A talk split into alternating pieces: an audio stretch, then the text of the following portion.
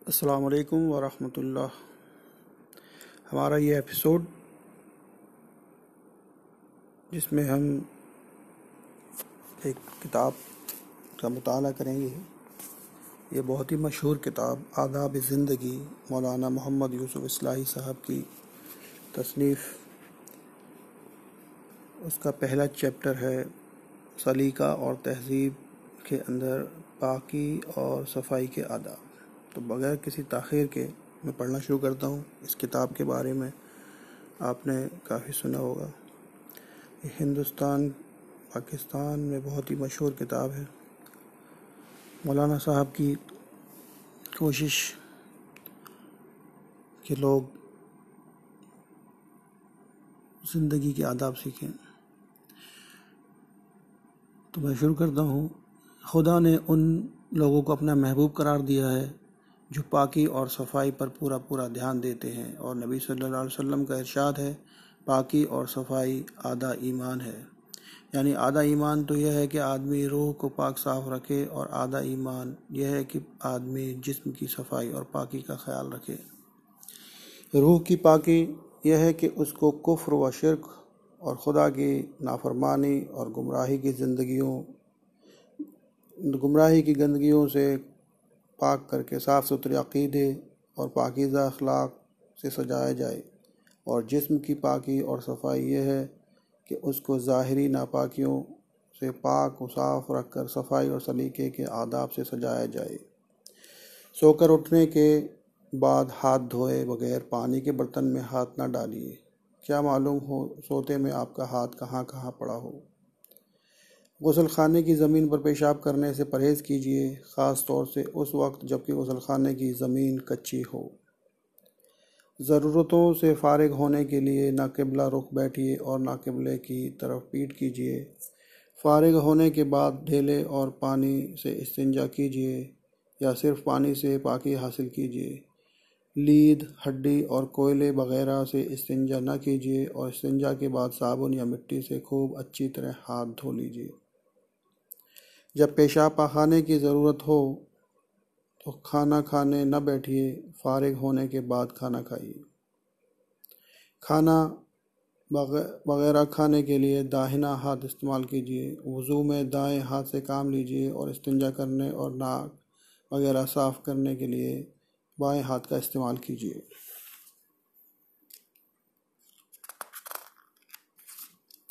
नरम जगह पर पेशाब कीजिए ताकि छींटे ना उड़ें। और हमेशा बैठकर पेशाब कीजिए। हाँ अगर ज़मीन बैठने के लायक ना हो तो या या कोई वाकई मजबूरी हो तो खड़े होकर पेशाब कर सकते हैं। लेकिन आम हालत में यह बड़ी गंदी आदत है, जिससे सख्ती के साथ परहेज़ करना चाहिए। नदी, नहर के घाट पर, आम रास्तों पर और छायादार जगहों पर हाजत पूरी करने के लिए न बैठिए। इससे दूसरे लोगों को तकलीफ़ भी होगी और अदब व तहज़ीब के ख़िलाफ़ भी है। जब पाखाना जाना हो तो जूता पहनकर और सर पर टोपी वगैरह से ढाँप कर जाइए और जाते वक्त ये दो पढ़िए अल्लाहुम्मा इन्नी आऊज़ु बिका मिनल खुबुसी वल खबाइस। तर्जुमा है अल्लाह, मैं तेरी पनाह चाहता हूँ, शैतानों से, उन शैतानों से भी जो नर हैं और उनसे भी जो मादा हैं। और जब पखाने से बाहर आए तो यह दुआ पढ़िए अल्हम्दुलिल्लाहिल्लज़ी अज़हब अन्नी अज़हब अज़ह अल्हम्दुलिल्लाहिल्लज़ी अज़हब अज़ा व आफ़ानी। खुदा का शुक्र है जिससे, जिसने मुझे, मुझसे तकलीफ़ दूर फरमाई और मुझे आफ़ियत बख्शी। नाक साफ़ करने या बलगम थूकने के लिए एहतियात के साथ उगल दान इस्तेमाल कीजिए या लोगों से नज़र बचाकर अपनी ज़रूरतें पूरी कीजिए। बार बार नाक में उंगली डालने और नाक की गंदगी निकालने से परहेज़ कीजिए। अगर नाक साफ़ करने की ज़रूरत हो तो लोगों की नज़र से बचकर अच्छी तरह इतमान से साफ़ सफ़ाई कर लीजिए। रुमाल में बलगम थूक कर मलने से सख्ती से परहेज़ कीजिए। ये बड़ी घिनौनी आदत है, अलावा इसके कि कोई मजबूरी हो। मुँह में पान भर कर इस तरह बातें न कीजिए कि सामने वाले आदमी पर छींटे पड़े और उसे तकलीफ़ हो। इसी तरह अगर तंबाकू और पान ज़्यादा खाते हों तो मुँह साफ़ रखने पर भी बहुत ज़्यादा ध्यान दीजिए। और इसका भी ख्याल रखिए कि बात करते वक्त अप, अपना मुँह सामने वाले आदमी के करीब न ले जाएँ।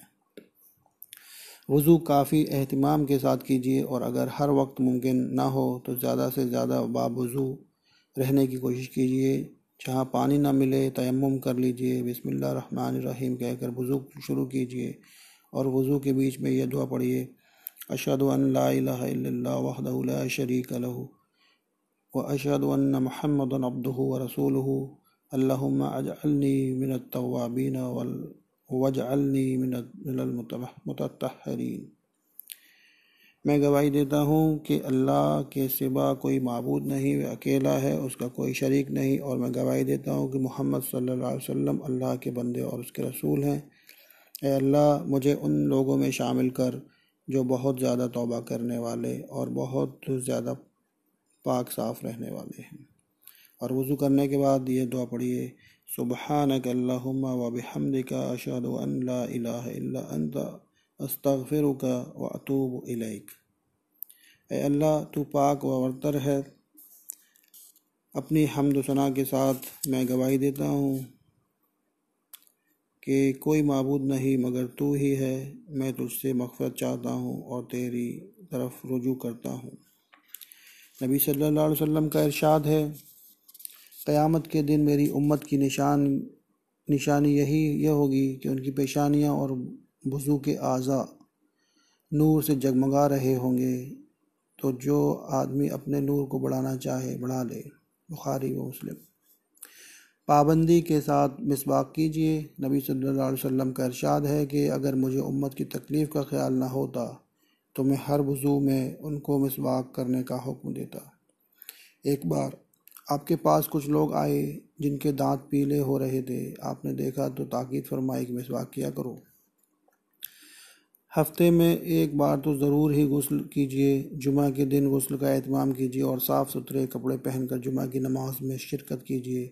नबी सल्लल्लाहु अलैहि वसल्लम ने फरमाया, अमानत की अदायगी आदमी को जन्नत में ले जाती है। सहाबा रदील्लाम ने पूछा अल्लाह के रसूल सल्लल्लाहु अलैहि वसल्लम, अमानत से क्या मतलब है? नबी सल्लल्लाहु अलैहि वसल्लम ने फरमाया नापाकी से पाक होने के लिए गसल करना, इससे बढ़कर खुदा ने कोई अमानत मुकर नहीं की। है इसलिए जब आदमी को नहाने की ज़रूरत हो जाए तो गसल करे। नापाकी की हालत में न मस्जिद में जाइए और न मस्जिद में से गुज़रिए। और अगर कोई शक्ल मुमकिन ही ना हो तो तयम करके मस्जिद में जाइए या गुज़रिए। बालों में तेल डालने और कंगा करने का भी अहतमाम कीजिए। दाढ़ी में बड़े हुए बेडंगे बालों को कैंची से ठीक कीजिए।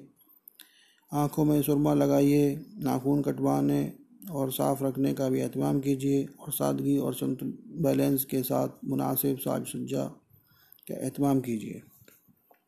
छींकते वक्त मुँह पर रुमाल रख लीजिए ताकि किसी पर छींट न पड़े। छींकने के बाद अल्हम्दुलिल्लाह कहिए, सुनने वाला यरहमकुल्लाह कहे और इसके जवाब में यहदीकल्ला कहिए, खुशबू का ज़्यादा से ज़्यादा इस्तेमाल कीजिए। नबी सल्लल्लाहु अलैहि वसल्लम खुशबू को पसंद करते थे। आप सोकर उठने के बाद जब ज़रूरतों से फारग होते तो खुशबू ज़रूर लगाते। तो ये था सफ़ाई और पाकी के आदाब। इंशाल्लाह नेक्स्ट जो है सेहत के आदाब होंगे।